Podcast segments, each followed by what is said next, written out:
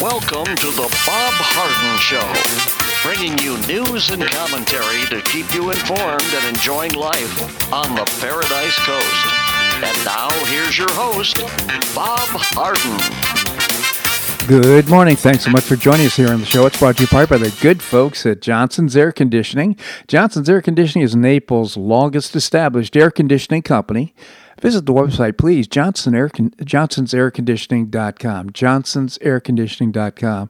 Also brought to you by Life in Naples magazine. Be in the know and stay up to date by reading Life in Naples. To find out more, visit lifeinnaples.net.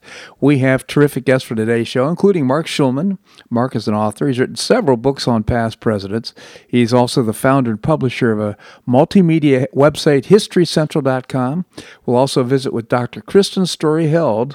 We're talking about nursing homes and why they may have problems during this pandemic. And Jim McTague. Jim is the former Barron's Washington Bureau Chief and author of Follow the Leader, and its sequel, Shake the Money Tree. It is November the 9th, and on this day in 1938, in an event that would foreshadow the Holocaust, German Nazis launched a campaign of terror against Jewish people and their homes and businesses in Germany and Austria. The violence, which continued through November the 10th and was dubbed Kristallnacht, or Night of Broken Glass, after the countless smashed windows of Jewish-owned establishments left approximately 100 Jews dead, 7,500 Jewish businesses damaged, and hundreds of synagogues, homes, schools, and graveyards vandalized. An estimated 30,000 Jewish men were arrested, many of whom were sent to concentration camps for several months. They were released when they were promised to leave Germany. Kristallnacht represented a dramatic escalation in the campaign started by Adolf Hitler in 1933 when he became chancellor to purge Germany of its Jewish population. No pride in that, huh? The Nazis used the murder of a low-level German diplomat in Paris by a 17-year-old Polish Jew as an excuse to carry out the Kristallnacht attacks. On November the 7th, 1938, Ernest von Rath was shot outside the German embassy by Herschel, and I can't pronounce this, has too many Z's and Y's in it. But anyhow, his last name was wanted revenge for his parents' sudden deportation from Germany to Poland, along with tens of thousands of other Polish Jews. Following von Rath's death, Nazi propaganda minister Joseph Goebbels ordered German stormtroopers to carry out violent riots disguised as spontaneous demonstrations against Jewish citizens. Just a devastating thing, and of course portended the terrible assassination of so many Jewish citizens in Germany, Poland, Austria, other places as well. Over 100,000 Jews fled Germany for other countries after Kristallnacht. The international community was outraged by the violent events of November the 9th and 10th. Some countries broke off diplomatic relations in protest, but the Nazis suffered no serious consequences, leading them to believe they could get away with this mass murder that was the Holocaust, in which an estimated 6 million Jews, European Jews, died. Not a proud moment in world history, in human history. Well, Sunday, the Florida Department of Health reported 90 new cases of COVID-19, no additional deaths, and no information about what's happening in hospitals. We're going to visit with Marc Schulman in just a few minutes about what's happening with COVID around the world. So did you notice anything about different about Fox News if you watched it this weekend? Judge Jeanine Pirro didn't do her show on Saturday night because her topic was voter fraud. Fox declared Biden the winner in spite of the lawsuits. This may contribute to our understanding. Fox News heir wife Catherine Murdoch called Trump a dictator and tweeted out, "We did it," after Fox News declared Biden the winner. We're not now loyal fans of Newsmax TV. My guess is we'll soon find Tucker Carlson and some of the others over at Fox perhaps wanting to bid farewell. Sad, indeed, to see this kind of a change. By the way, the ratings for Fox have dropped precipitously since they announced that Biden was the winner. Big news tonight. There are apparently 132,000 change of address flags in Fulton County, Georgia ballots. These ballots are likely ineligible. Kyle Becker and People's Pundit on Twitter announced moments ago that the 132,000 ballots in Fulton County, Georgia are likely ineligible. Biden right now leads in Georgia by about 10,000 votes. By the way, that Georgia's still up for an audit. They're going to do a recount in Georgia, so that may find some other irregularities as well. So Attorney Sidney Powell claims that her team has found 450,000 ballots with only votes for Biden and no down-ballot selections made. Powell suggests that this number of single-ballot votes is suspect and indicative in part of the abject fraud that she says flipped the election to Biden. Powell's an attorney for Michael Flynn and has been vocal about the need to challenge the results of the general election, which she contends is rife with evidence of massive and coordinated effort to steal this election by efforts to delegitimize and destroy votes for Trump, to manufacture votes for Biden. They've done it in every way imaginable, from having dead people vote to massive numbers, to absolutely fraudulently creating ballots that exist only voting for Biden, Powell told Maria Bartiromo in her show on Sunday morning. We've identified at least 450,000 ballots in key states that miraculously have a mark for Joe Biden and no other candidate. Now, that seems very suspicious to me, doesn't it to you? Powell pointed out in Florida, where things are done right, noting that how the rest of the country should have gone is doing it the way Florida did it.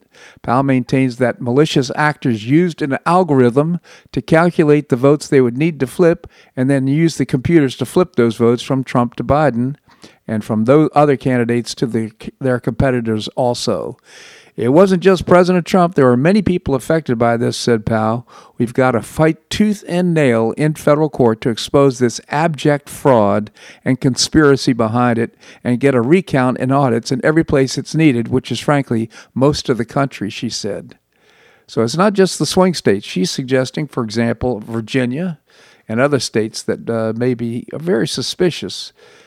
Individual instances of suspicious discoveries have popped up consistently since Election Day, the latest being the discovery of an issue involving reporting from Fulton County, Georgia. The Secretary of State announced Saturday that he had investigators on site. President Trump tweeted to a Breitbart article about the investigation on Sunday afternoon.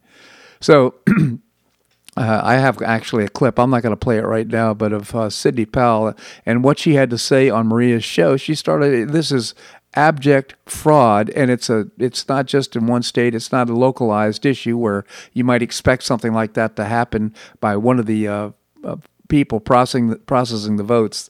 She says that there's software involved. She says there are people involved. There's a plan involved to steal the vote for Biden. It certainly makes sense, doesn't it?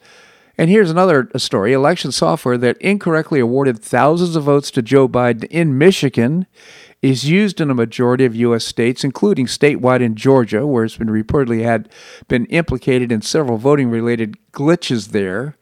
The Michigan State Secretary of State confirmed on Friday that a software error in Antrim County, Michigan, in which Joe Biden was incorrectly awarded thousands of votes that led him to be declared the county winner, was caused by an error in which the county clerk did not update the software used to collect voting machine data and report unofficial results. The software is administered by the company Dominion Voting Systems. Remember that name, Dominion Voting Systems. Following the correction of the error, the county flipped back to Trump, who walked away with 2,500 more votes than Biden. Beyond Michigan, Dominion Voting System is also used in a majority of U.S. states, with the company boasting its website of having customers in 28 states, including 9 of the top 20 counties and 4 of the top 10 counties throughout the country. The system was used for presidential election in Georgia for the first time this year, after the state announced in July that Dominion would be given a statewide contract to provide systems and software to maintain 159 counties. Multiple election-related glitches have been reported in the state since Tuesday. In one instance, voters in 2 Georgia counties ground to a halt for several hours after an unknown update was applied to voting machines there. Now, why are there updates during the balloting of, and during the election? It seems very suspicious to me.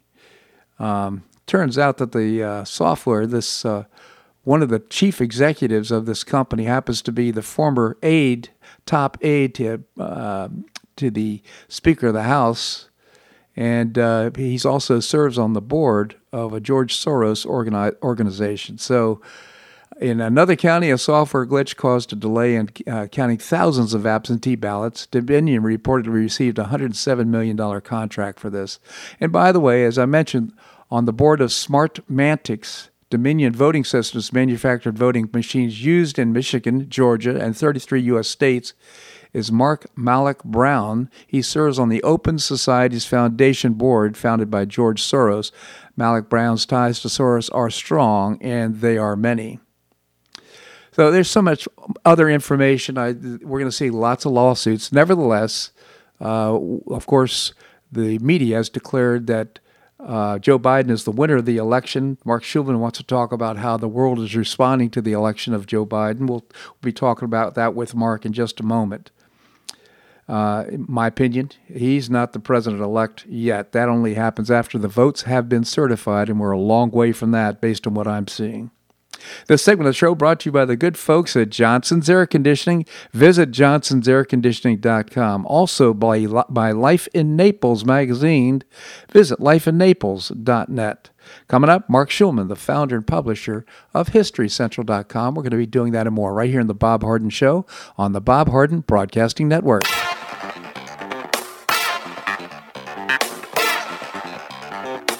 Stay tuned for more of The Bob Harden Show here on the Bob Harden Broadcasting Network.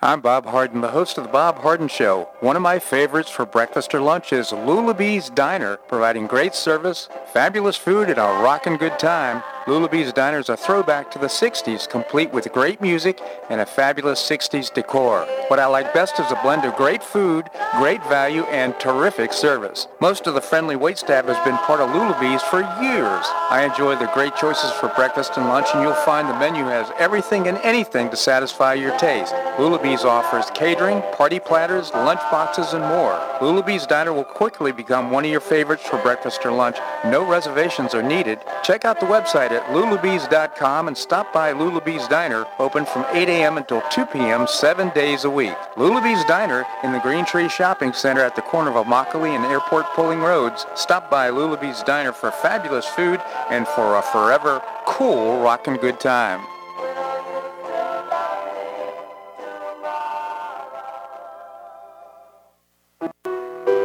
Did you know St. Matthew's House operates the only emergency homeless shelters in Collier County? St. Matthew's House provided more than 500,000 hot meals to those in need last year, and since 2010, 527 men and women have graduated from the St. Matthew's House Justin's Place Addiction Recovery Program. For over 30 years, St. Matthew's House has provided innovative solutions to fight homelessness, hunger, substance abuse, and poverty in Southwest Florida. And you can help St. Matthew's House in this life-transforming work by patronizing the St. Matthew's House thrift stores, Cafe M25, Car Wash and Detailing Center, and award-winning catering operations. For more information, visit stmatthewshouse.org. That's stmatthewshouse.org. St. Matthew's House is a 501c3 not-for-profit organization and does not solicit government funding.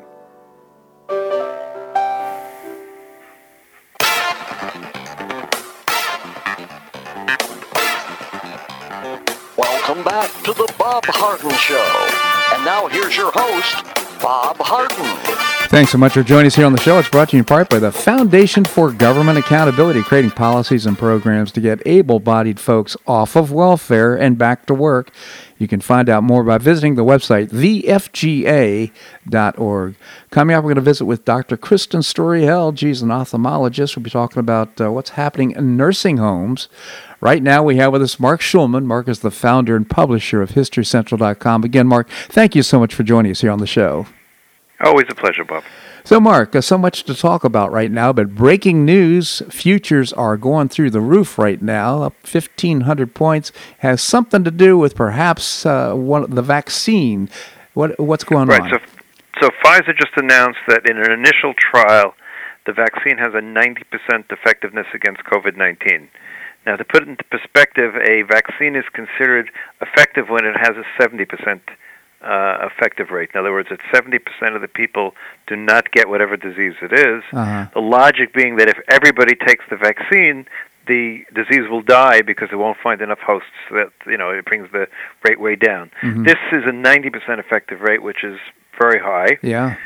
It is only 10 people, though, or 12 people, so it is not phase 3 trial. It doesn't mean the vaccine is ready. It just means initial indications are that the vaccine will be extremely effective. Well, the market likes it, and I'm sure market's always looking for great news. Let me put it that way. Well, it's not always. Not always. Good news is a reason to rally at this point. Yeah, but nevertheless, I'm sure those stocks are going through the roof. But it is good news if, in fact, there could be setbacks. There's no question about that. But it is very good news. So before we get into what's happening around the world, let's focus on COVID right now. You are in Tel Aviv, in Israel. What's going on there? Well, here they started relaxing some of the restrictions over the last 4 weeks, and the numbers have started going up again. I mean, they're nothing like they were before we went into another curfew, which they were up at 8,000 or 9,000 a day. They're down around 500, 600, 700, but they had dropped already to 400. And the problem, of course, is this is a push and pull. The more you open, the numbers go up again. The less you open, the more it hurts economically. Mm-hmm. So it's a real push and pull, let's put it that way, and it's trying to figure out where the right point is. The biggest goal here is to try to put a 2-week period between opening different aspects of society. Therefore, you can actually measure what effect everything has, so you know what's the worst or what's the best in terms of doing those things. Yeah. Right now, today, Stores along the streets are being allowed to be open. Schools have been open through third grades from last week, but still no restaurants other than takeout. No malls are open, and of course, nothing like wedding halls and those type of things. So the objective has always been flatten the curve. The big measure, of course, is hospitalization. So how's the healthcare system? Right, so doing? That's way down. Well, I don't know about the hospitalization, but the seriously ill is way down. We had peaked up at around 700, and we're now around 400. So that's followed it down. Look, the real purpose here is to bridge until the vaccine is ready. Yeah. That's really what we're talking about here. If there was no vaccine over the horizon, then a whole other thought has to be given to this. But with the expectation that with 120 different companies working on a vaccine, that at least one or two of them are going to be effective, the whole point here is to bridge that time until the vaccine comes with the lowest possible number of people dying. Right. I mean, that's what you want to do. Unfortunately, Europe is having a serious relapse now, all throughout Europe, and of course the United States. It's beyond control completely. I don't know how anyone's going to gain control of the virus right now in the United States, heading towards 200,000 a day, and that's going to overwhelm the healthcare system in the United States everywhere. Yeah, so we're here in Collier County. That's been my focus. I've been watching that carefully. I'm seeing the number of cases has gone up. It's actually the average 7-day average new cases is more than doubled here in the since I think October the 1st. But hospitalizations, they've increased also, but certainly in fact, I would suggest that hospitals would like to see a little bit more business right now because they got a lot of empty beds. Well, don't forget, hospitalizations is a lagging indicator. Yeah. So people don't need hospitalization usually until about 2 to 3 weeks after they've actually gotten COVID, if the case is going in that direction. Yeah. And death is even a further lagging indicator, obviously. But if you look at the national averages, they've caught up with one another. In other words, hospitalizations are way up all over the United States, and the number of deaths is now way up as well. And they haven't disappeared the day after the elections. Yeah.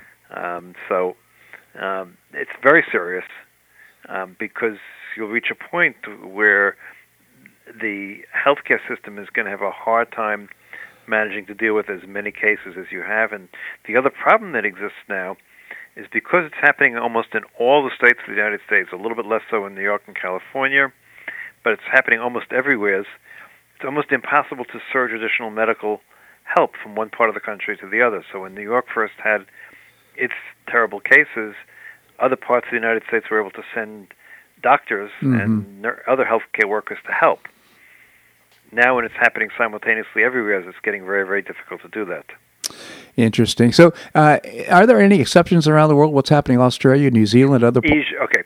So, Australia has had no cases in the last 2 weeks. Mm-hmm. Of course, New Zealand is completely free now for a month, I believe it is. China has a couple of cases every once in a while, but has also gained control. Vietnam also, Japan has gained control, and Taiwan has been in control forever. Again, no one is quite sure what, I mean, in Australia and New Zealand, it's quite clear that they put immediate curfews and difficult curfews in place, and because they're both islands, one obviously bigger than the other, they're able to cut themselves off from the rest of the world so they won't keep on coming back. How about Africa? So that's their success story. How about Africa? They have less, I would say, robust health care in most parts of Africa. Right, but they seem to have less cases from what we've been able to tell. Mm-hmm. It has not spread as rapidly in Africa. Now, there's another factor that may relate to that, is the transportation networks aren't as effective in Africa. Mm-hmm. And remember, the spread really goes along transportation networks. If you look at the spread in the United States, it's spread by aircraft, it's spread by train, it's spread as people spread out in the United States. Mm-hmm. And the United States is a very mobile society. Kids going to college, kids coming back from college, all these people, business trips, all those sort of things. And the more the society is mobile, the easier it is for it to spread. Yeah. So great point, though. The hope of a vaccine, markets like it, certainly we like it. Everybody should be pleased. And everybody should be ready to take it, because it will only work if everybody takes it. I know people are going to say no, it has side effects and it's dangerous, but vaccines have been the most effective thing that have increased lifespan and decreased suffering of the human race, of anything that medicine has done. Mm-hmm. And without it, many of us would maybe not be here, or we'd have chronic diseases or polio, whatever it might be. Vaccines have saved millions and millions of lives. Yeah, so the hope of this is that even if people get it, the cases that they get would be milder. Is that one of the things that the vaccine could accomplish? No, as far as I understand at this point, at least according to at least the Pfizer one, people are not getting it, period. Mm-hmm. They're being exposed, and they're not getting the disease. Well, that's shall see. Yeah, that is very good news. Yeah. And remember, the more people who have it, that means the less hosts can get the disease, and when the R is below 1, for a long enough period of time, the disease dies, because it does not find... R, by the way, is the... In other words, R1 means for everyone infected, they infect one other person. Mm-hmm. When R is 4, 5, or 6, it's a total disaster. It means one person is infecting 6. Mm-hmm. When R drops below 1, it means that one person who's infected does not infects less than one person, which means the disease dies. All right. Interesting, Mark. This disease, COVID-19, this virus, seems to have muted news around the world. There is a topic in Azerbaijan and as well as Armenia. What's the update there? Right, so that war is going on a lower flame. The good news here is, although the Russians and the Turks are supporting different sides, they've decided not to become too directly involved, more than just humanitarian assistance and once in a while a little military, not military aid, but equipment. And that is good, because if the Turks and the Russians had gotten directly involved, there would have been a possibility of this spiraling out of control. Yeah. So it seems localized. And that's good news. It doesn't seem to be ending anytime soon. There have been various attempts at ceasefires, and each one of them has failed. Interesting. All right, Mark, I'd like to talk to you about other things that are going on in the world, including the world's reaction to the victory of Joe Biden. Of course, there's a lot of information that suggests that he isn't victorious yet, but we'll be talking about that and more. Can you stick around? Absolutely, Bob. All right. We're going to have more here on The Bob Harden Show on the Bob Harden Broadcasting Network.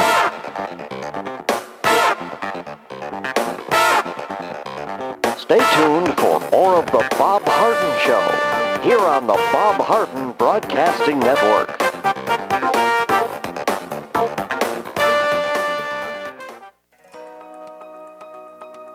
Do you have an extra auto you'd like to donate to charity? Maximize your tax deduction, support your favorite charity, and help a local child in need by calling Naples Auto Donation Center. Naples Auto Donation Center is a not-for-profit licensed car dealer. Just call NADC at 692-9840 and they'll take it from there. You get a properly documented tax deduction for whatever the vehicle actually sells for. Your designated beneficiary charity gets half the profit after fix-up costs, and the net revenue generated by NADC proceeds goes to Friends of Foster Children to provide tutoring and other enrichment activities for foster children the government doesn't provide. And NADC is also one of the few places in Collier County that sells inexpensive cars that actually run to folks who would otherwise not be able to afford one. It's a real win-win. Call Naples Auto Donation Center at 692-9840 or visit the website nadckids.com. You'll be glad you did.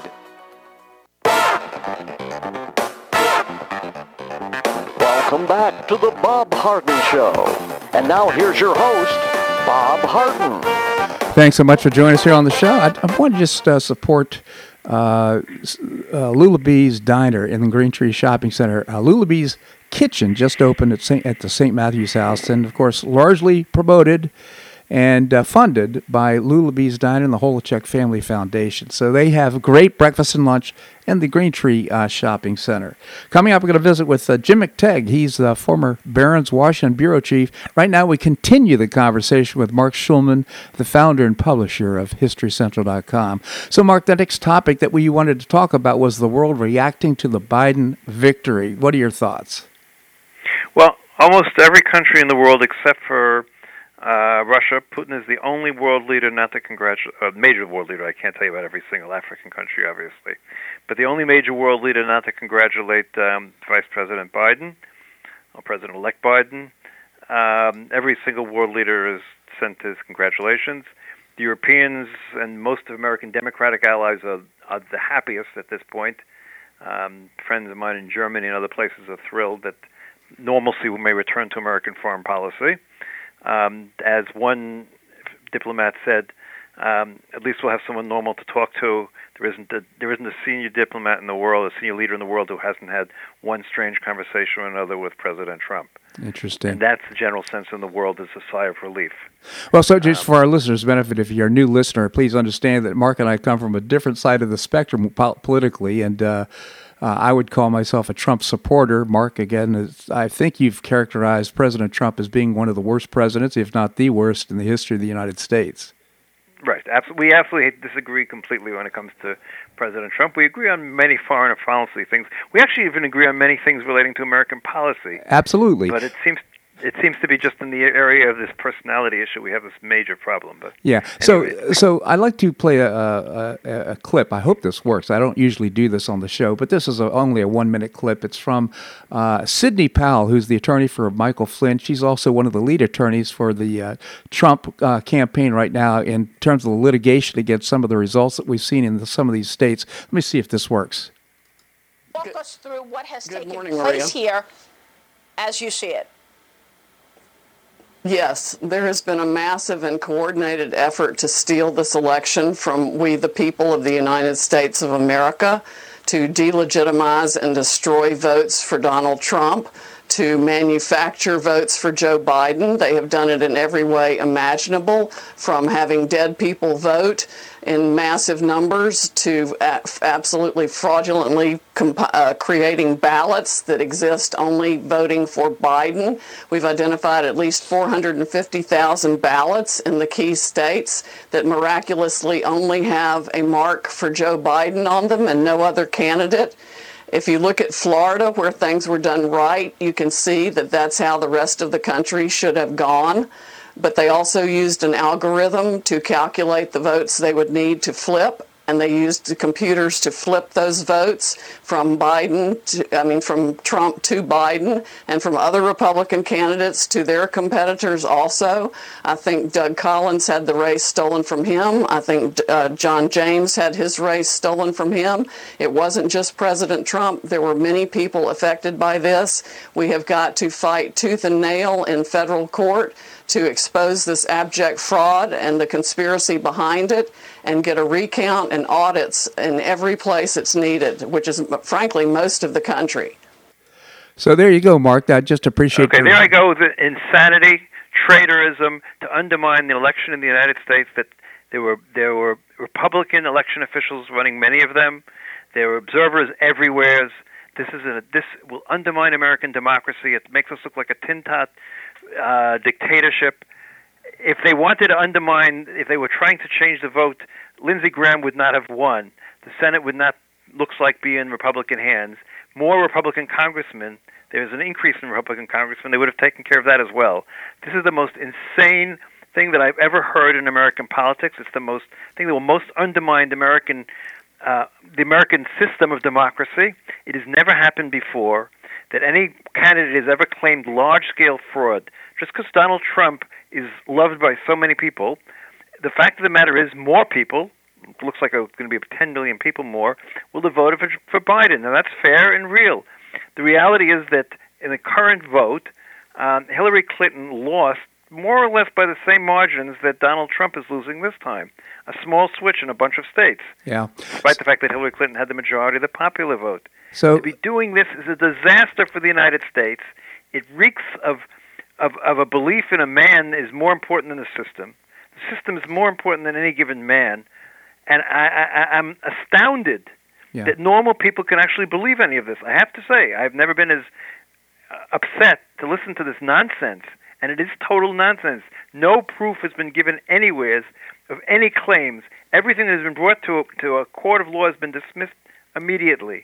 The reality is Donald Trump should, at this point, do what every other candidate has done in the history of the United States. When it is clear that he has lost, he should concede, just like Hillary Clinton conceded within 12 hours of her defeat. Yeah. He has lost. He needs to concede. And now worry about 2024. The Republicans can win again in 2024 with a different candidate, or with him for that matter. So fortunately, the reality is to undermine the belief that the electoral system in the United States has been manipulated to that extent. I mean, do you realize what that means if that is the case? Yes, I certainly do. To make those charges without any proof of any significance. Well, certainly. The fact of the matter is, of course, Mark, was let me get a word in here edgewise. No, we don't deserve a word.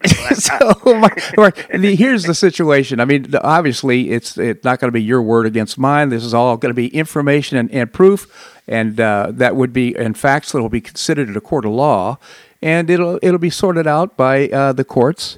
And we'll see where this all comes up. I don't think it'll go very far in the courts. Everything has been thrown out almost immediately in the courts because there's been no proof. Well, there's been a series of charges that have been made because President Trump had a fit because he lost the election. Everything is false now all of a sudden. So he didn't have a fit. The way the election came out was the way it was expected in the sense of first a red wave and then a blue wave, depending on which state, or a blue wave and then a red wave, depending on how the votes were counted.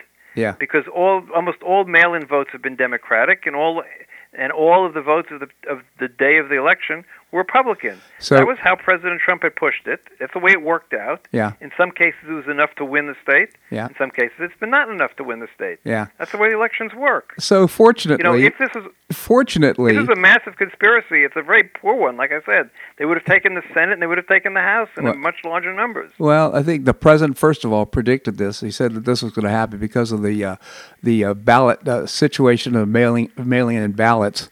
And we'll see how this all sorts out because, as you suggested, there's no evidence. I see a lot of evidence of fraud, and I see it in a collusion. I actually see, it's impossible. It's impossible that we could not have a blue wave. We actually had a red wave in most state houses, and yet how could the president actually not be part of that wave? It just makes no sense to me whatsoever.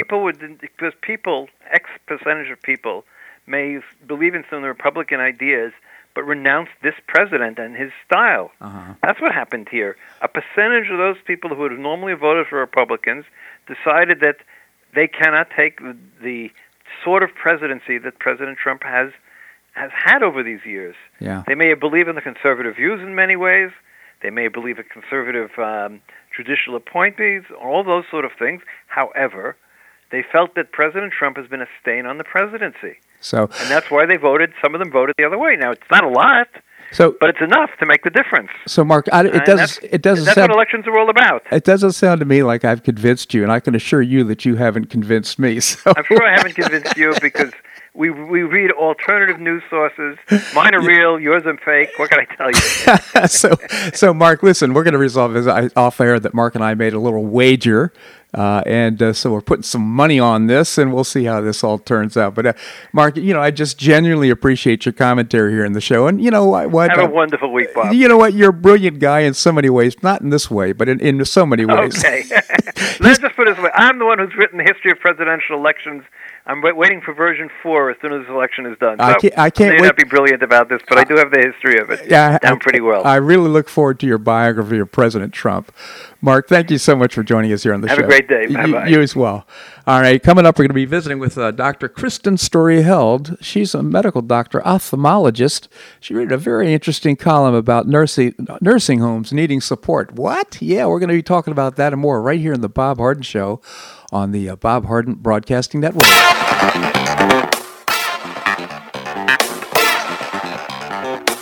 Stay tuned for more of the Bob Harden Show here on the Bob Harden Broadcasting Network.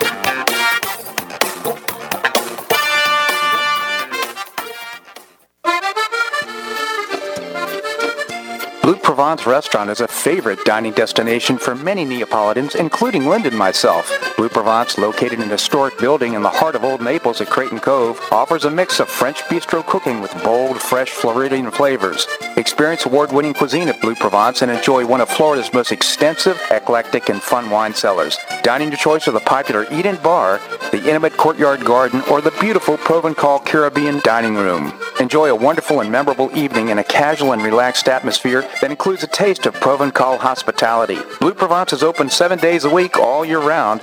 Visit BlueProvenceNaples.com for reservations, everyday specials, and coming events. That's BlueProvenceNaples.com or call 261-8239. That's 261-8239. Blue Provence French Restaurant in the heart of Old Naples.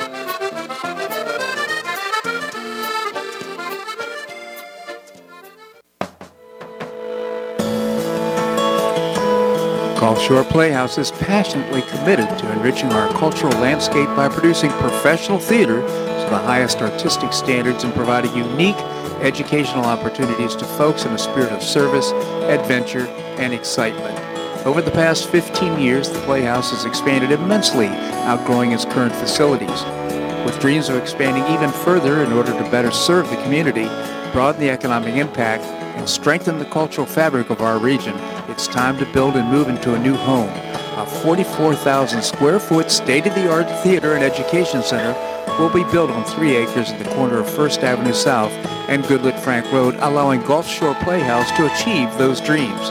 To find out more about Gulf Shore Playhouse, this state-of-the-art performing arts center, and about the season's exciting productions, visit GulfShorePlayhouse.org. That's GulfShorePlayhouse.org.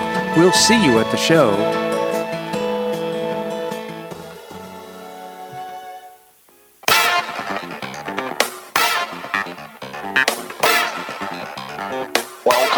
To the Bob Harden Show. And now here's your host, Bob Harden. Thanks so much for joining us here on the show. It's brought to you in part by Gulf Shore Playhouse, bringing you professional New York-style theater at its very best. And the website is GulfShorePlayhouse.org. Coming up, we're going to visit with Jim McTague. He's a former Barron's Washington Bureau Chief and author of several novels. Right now we have with us Dr. Kristen Story Held. She's a medical doctor. She's an ophthalmologist. Near and dear to my heart right now because I just had eye surgery, and so grateful for the support that I got. Dr. Hill, thank you so much for joining us here on the show. Thank you so much for having me, Bob. I'm glad your surgery went well. It can really be life-changing to see well again. Yeah, I mean, cataract surgery is just, I only had one eye done so far, but, I can actually see brighter colors, and I can actually read without my glasses, so it's an amazing thing. Anyhow, you wrote a column, Nursing Homes Need Support and Blame, Not Blame, During the Pandemic. Maybe you can tell us about it.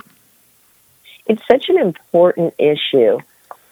People don't realize it, but as we get older, many, many people choose to go to a nursing home or a long-term care facility, and the cost of that really for 2/3 of patients is now borne by Medicaid. Mm-hmm. And, we think of most people going to a long-term care facility as Medicare, which is our system of paying for health care for people over 65. Mm-hmm. But in the current situation, 2/3 of people are covered by Medicaid, which is supposed to be our safety net for the poor. And the problem with Medicaid, as many of us know, is it's very restrictive. It's very limited. And basically, it's a government rationing system. And only 75% of the actual cost of care in a nursing home is even covered by Medicaid. So that means that these nursing homes going into the pandemic, where a virus particularly affected seniors, particularly those over 70, they were only covered with 75% of the cost when we weren't in a pandemic. Mm-hmm. They went in this completely unprepared, unable to hire more staff, separate, step up sanitation practices, buy all the unexpected supplies. It was just really tragic. And then that compounded by the fact that certain governors, really epitomized by the acts of Governor Cuomo from New York, sent patients sick with COVID-19 or with positive tests infected back to nursing homes to spread it. And the entire situation was just like pouring gasoline on a fire. It was very, very, very sad. And as a result, you know, we've lost more than 40,000 seniors at nursing homes. And to put that into perspective, there's about 2.4 million people living in long-term care facilities. There's only about 42.4 thousand that need assisted living. So we lost a significant number of those patients, and it was really unnecessary. It was because they're covered by a government program that is not equipped covered them. You know, Dr. Held, and this is one of the reasons I found the story so fascinating, because I thought this was kind of the canary in the coal mine, kind of a glimpse into what single-payer system might look like for all of us going forward. Well, it really is. It is very, very telling. You know, when we developed these government programs in 1965 under President Johnson with the promise that government would never interfere with any medical decision-making or financing, we can see that we've come full circle, and now Medicaid is the de facto single payer for elderly care.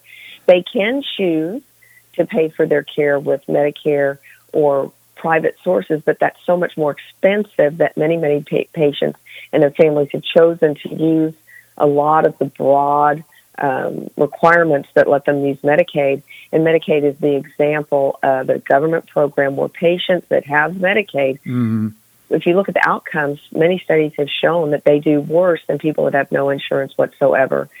So it's very, very sad to me. And another compounding factor of that is the government arrogance.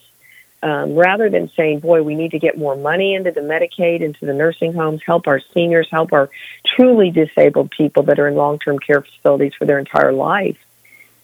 Instead, the politicians and bureaucrats said, nope, we're going to scale back their liability protection, make them responsible if anything happens to patients, even though they're given the sickest patients with the least resources, which is rationing. And yet then gave themselves, as the politicians who sent patients there, protection from any sort of liability. So, boy, you're really right. When we talk about government-run health care, there's multiple canaries in the coal mine. Absolutely. You know, just taking a step back, Dr. Held, what if you could, you're an ophthalmologist, just taking a step back, why is this such an important issue to you? Well, because I see what's happening. You know, we talked earlier about the great technology. That was such a great lead into our discussion. Mm-hmm. In ophthalmology, we have fabulous technology. We have implants that you can see distance and near and get rid of your astigmatism and have laser surgery. And, I mean, just amazing things. Very quickly, in and out to cataracts, which are an issue that face every one of us if we're blessed enough to live long enough. Mm-hmm. Well, guess what? You're on Medicare, you're forced to go on Medicare when you're 65, and Medicare, while it says it covers everything, it doesn't cover the latest technology. Right. It covers the old technology, plain Jane, but if you want anything else, you pay out of pocket. So there's a huge false narrative out of there, and it truly is de facto rationing when they decide when government decides what they're going to pay for, who's going to get it, who's going to do it. Absolutely, there's rationing. Yeah, well, that's why the story is so important to me, because I think the best health care would occur and the least expensive if we could maintain quality and reduce expense by making it patient-centered, Make sure that the patients have skin in the game. They should have health savings accounts, and that we should have total transparency, cost, and medicine, and we should get the government as much as possible, and I would suggest 100% out of health care whatsoever. We could really do that. If we allowed people to expand health savings accounts, put money in month to month, year to year, and if you're blessed enough not to use it, that pot will grow.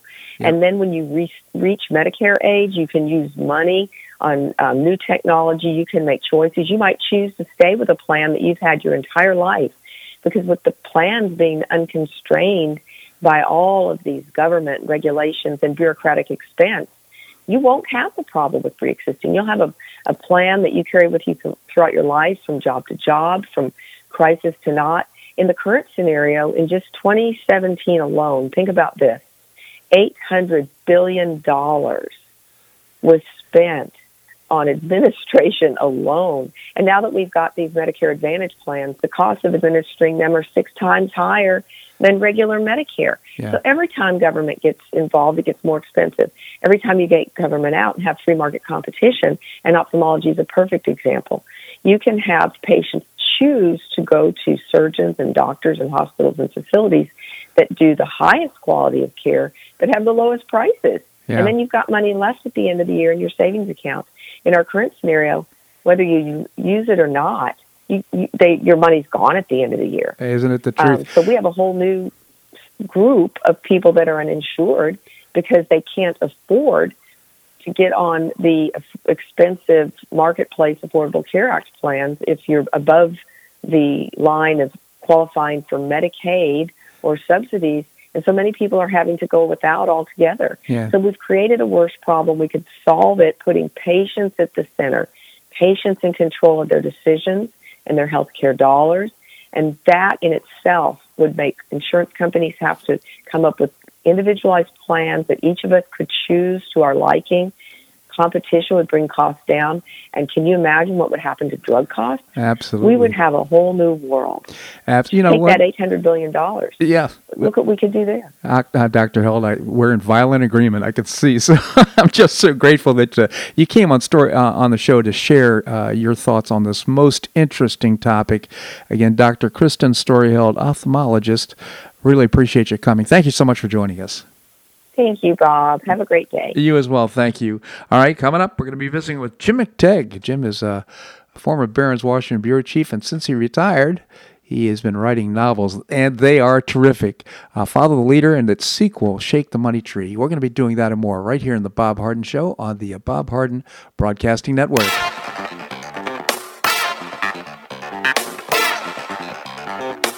Stay tuned for more of The Bob Harden Show here on the Bob Harden Broadcasting Network.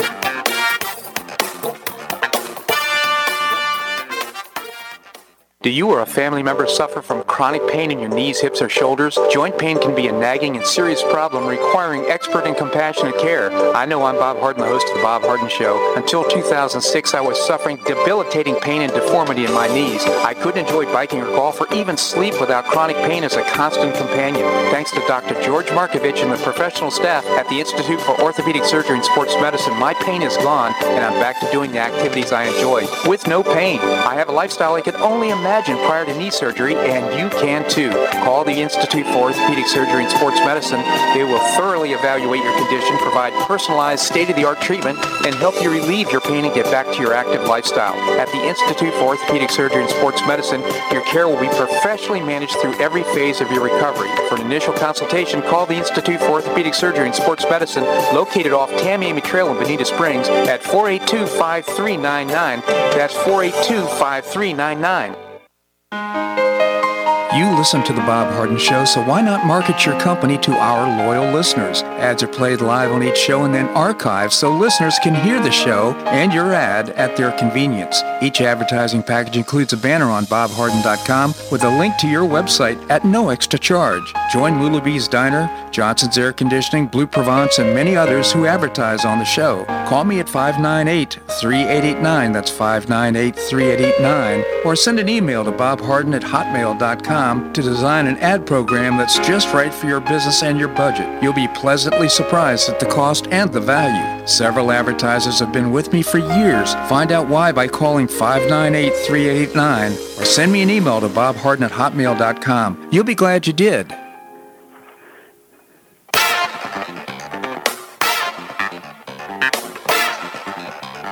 Welcome back to the Bob Harden Show. And now here's your host, Bob Harden. Thanks so much for joining us here on the show. It's brought to you in part by the Foundation for Government Accountability. I proudly serve on their board.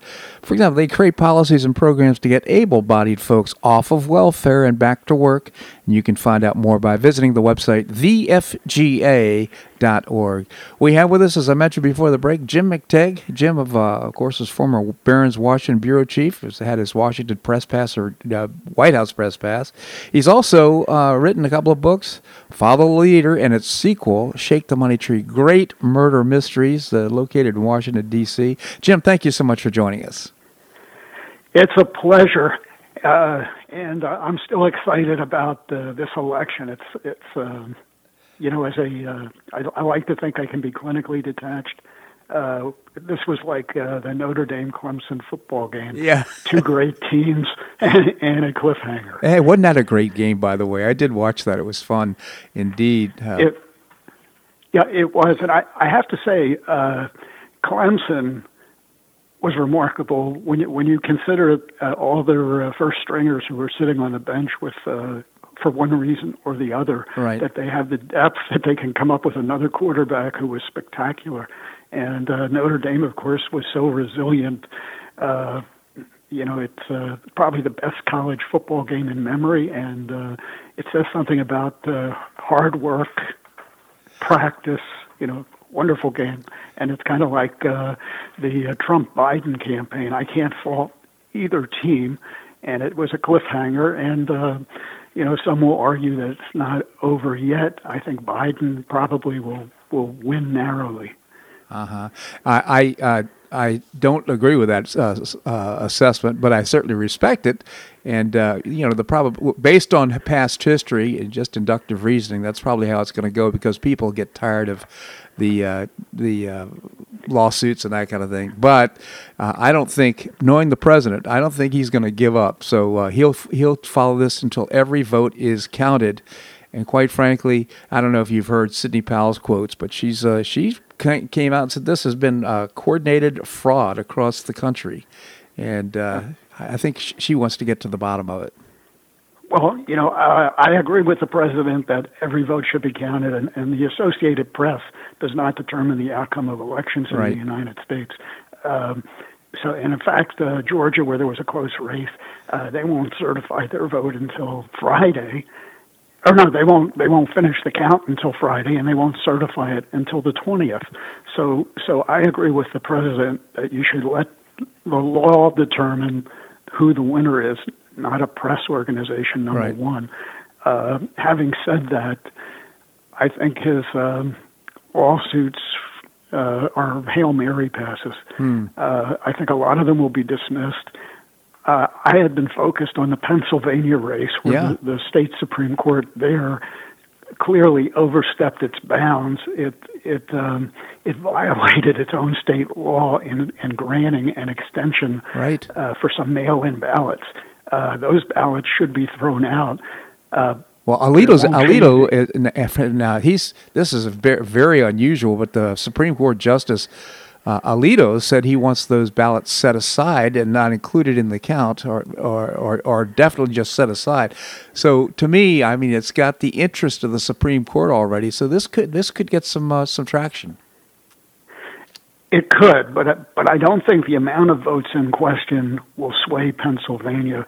And the reason I think now, I don't think there was a nationwide coordinated effort to throw the election, and when you have something that big, that massive, that complicated, you're going to have squealers all over the place.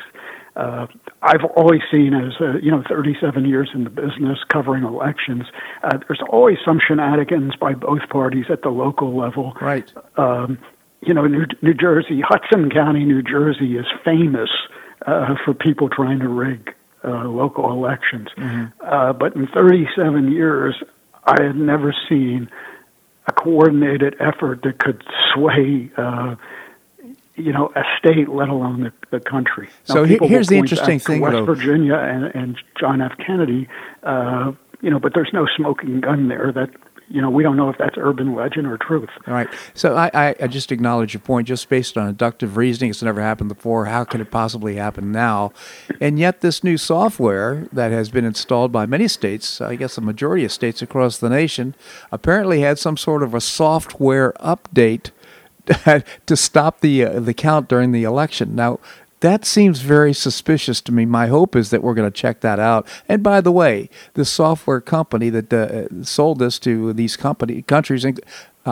states including Georgia and Pennsylvania, happens to be its chief executive is the former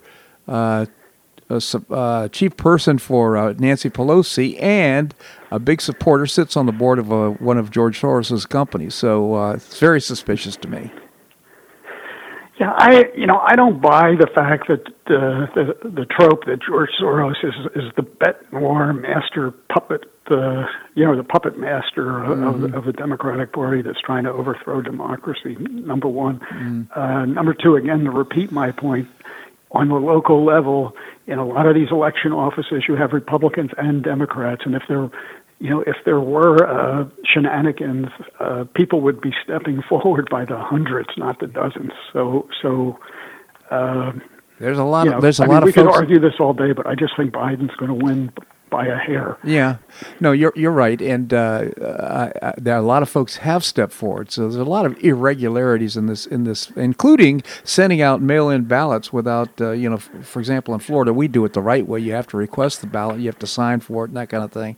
That didn't happen in several states, creating the opportunity for this kind of fraud. So it'll be interesting to see how it turns out. My assessment looks like there's a lot of evidence, but your assessment, you're saying, it's probably not going to work out. I'll repeat, your listeners know I voted for Biden. Yeah. I actually voted against Trump, I voted for Biden. But I'm in favor of divided government, and I'm in favor of the recount, and I'm in favor of the lawsuits because, to your point, let's make sure our house is in order. Yeah. And I'm praying that the Republicans pick up at least one Senate seat in Georgia in the runoff. Great point. In January, or else we're in real trouble. Great point. And those elections, I don't know what day they are in January, but because of the way the Georgia, you have to win a majority of the vote apparently to win in Georgia, and there were three candidates or more than two candidates. So, and never the runoff is for both Senate seats in Georgia. This is U.S. Senate, by the way. It happens sometime in January, and if in fact they don't win, if they lose both of those, and for example, Trump and Biden becomes president, it's game over. I mean, we're sliding right down into socialism. Yeah, it's and it's really close. I mean, to win the Senate in Georgia, you have to have at least 50% of the vote. Right. So incumbent David Perdue, a Republican, he got 49 point something against John Ossoff, who's a Democrat and a television investigative reporter, and that was really a brutal, really dirty race. And then we have Kelly Loeffler, who was, voted 100% for Trump. She was an appointee to fill Johnny Isaacson's term.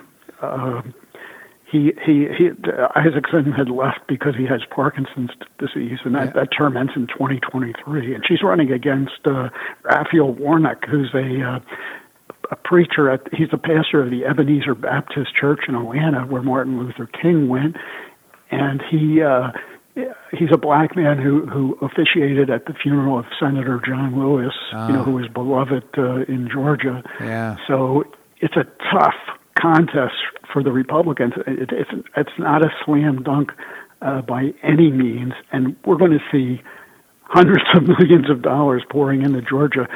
I wish I owned a television station there right now. Yeah, exactly. Get that advertising revenue. Well, Jim, I'm just so happy that you put some light on this very important issue, because it all comes down to Georgia, doesn't it? Sometime in January. And I've forgotten the date, but I genuinely appreciate your commentary here in the show, Jim. Thank you so much for joining us. Thanks for having me, Bob. Always a pleasure. Well, that's a wrap here on today's show. I hope you enjoyed it. I certainly did. I would appreciate your feedback. You can send me an email at bobharden@hotmail.com, bobharden@hotmail.com.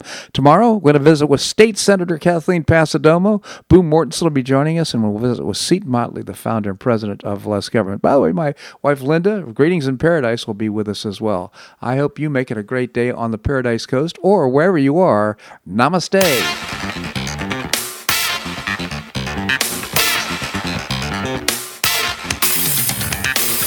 So much for listening to the Bob Harden Show on the Bob Harden Broadcasting Network. For more information and audio files of previous shows, visit www.bobharden.com.